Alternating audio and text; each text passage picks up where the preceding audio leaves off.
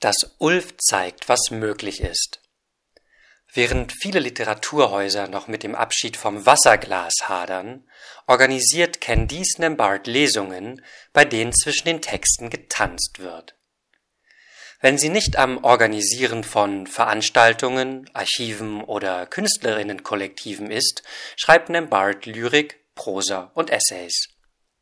Jegliche Beschränkung durch bestehende Kategorien scheint ihr fremd.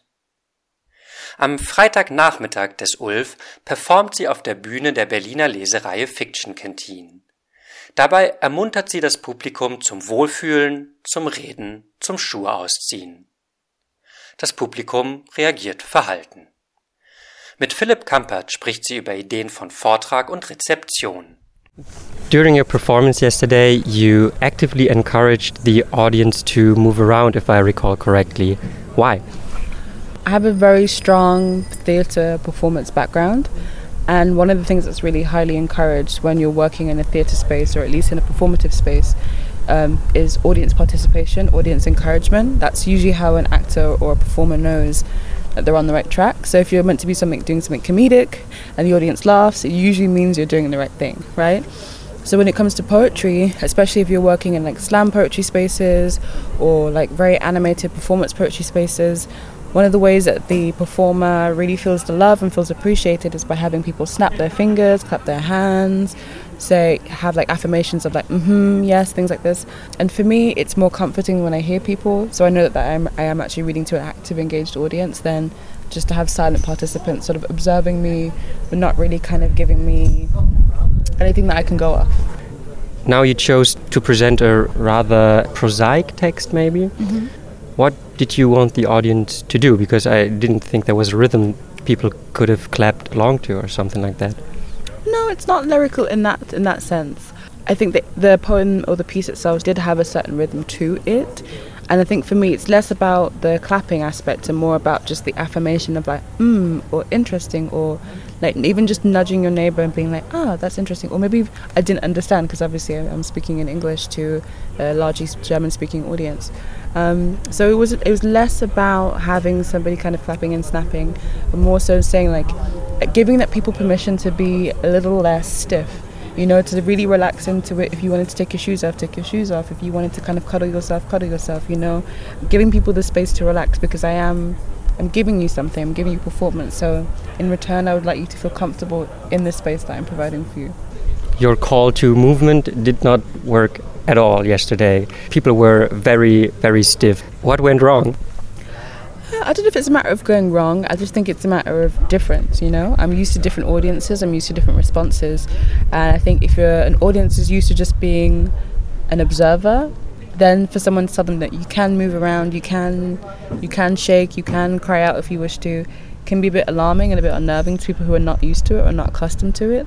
So I think it's really just a matter of exposure. If I do it again, I feel like that familiarity will make them a bit more comfortable to do so. And obviously, it also depends on the text that I'm reading, but I think it's really just a matter of access and exposure to these things. To perform to new audiences is, is just as much of a challenge to me as it is for audiences to be told that they can move around, you know? Tell me about one of your performances where the audience did move around, did engage on a on a physical level with the text. Mm-hmm. Um, so I also organize this poetry hip hop event in Berlin called the Rap Party. The premise of the event is that each poet performs one poem inspired by a hip hop artist or a hip hop song, uh, two actually, and those get played after their poems.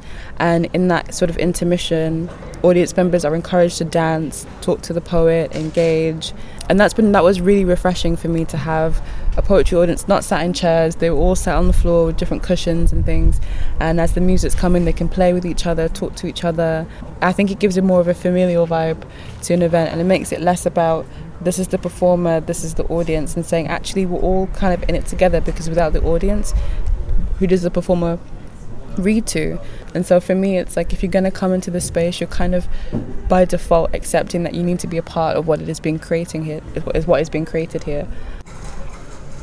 Two people mm-hmm. have a text of yours. One of them has seen you perform before, the other hasn't. How would you want them to engage the text differently? I think writing for the page is, is a lot different from writing for the stage. And I think what is interesting is the transformation that a text has when you take it from the page to the stage. There's always something that is added. Sometimes you skip over sentences because you feel in the moment it doesn't make sense, or sometimes you add in a few extra words as you're reading it. And for me, I think I always encourage people to come see me live because I feel like there's an element that you do not get when you if you just read my text online. I'm a very animated speaker, you know, I talk a lot with my hands and I tend to move around a lot. So I, I think it's really important that people who want to really digest my work get the opportunity to see that. If they can't see me live, I tend to try and record a lot of my performances. But yeah, of course, there's always going to be differences between a printed text and a, a performed text. But I always try to kind of factor in that difference. So I know that there are certain pieces that I write specifically to be performed, and there's certain texts that write specifically just to be read at home.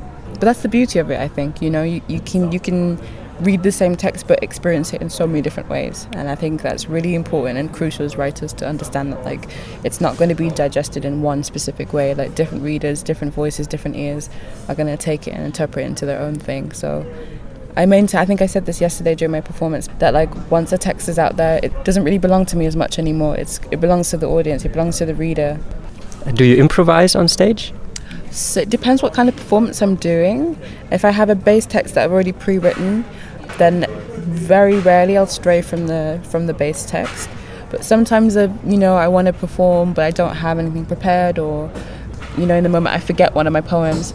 So then I'll be like, okay, I'll freestyle it, you know, and, and that's that's been like that's been really really fun because it really tests your ability to remain calm, but also like it also informs like how your brain works, how you think, like what kind of sentences you want to string together, and you know what mindset you're in. So very rarely do I improvise, um, but if the moment calls for it, or if I feel so compelled, then I will. Where can people find your work?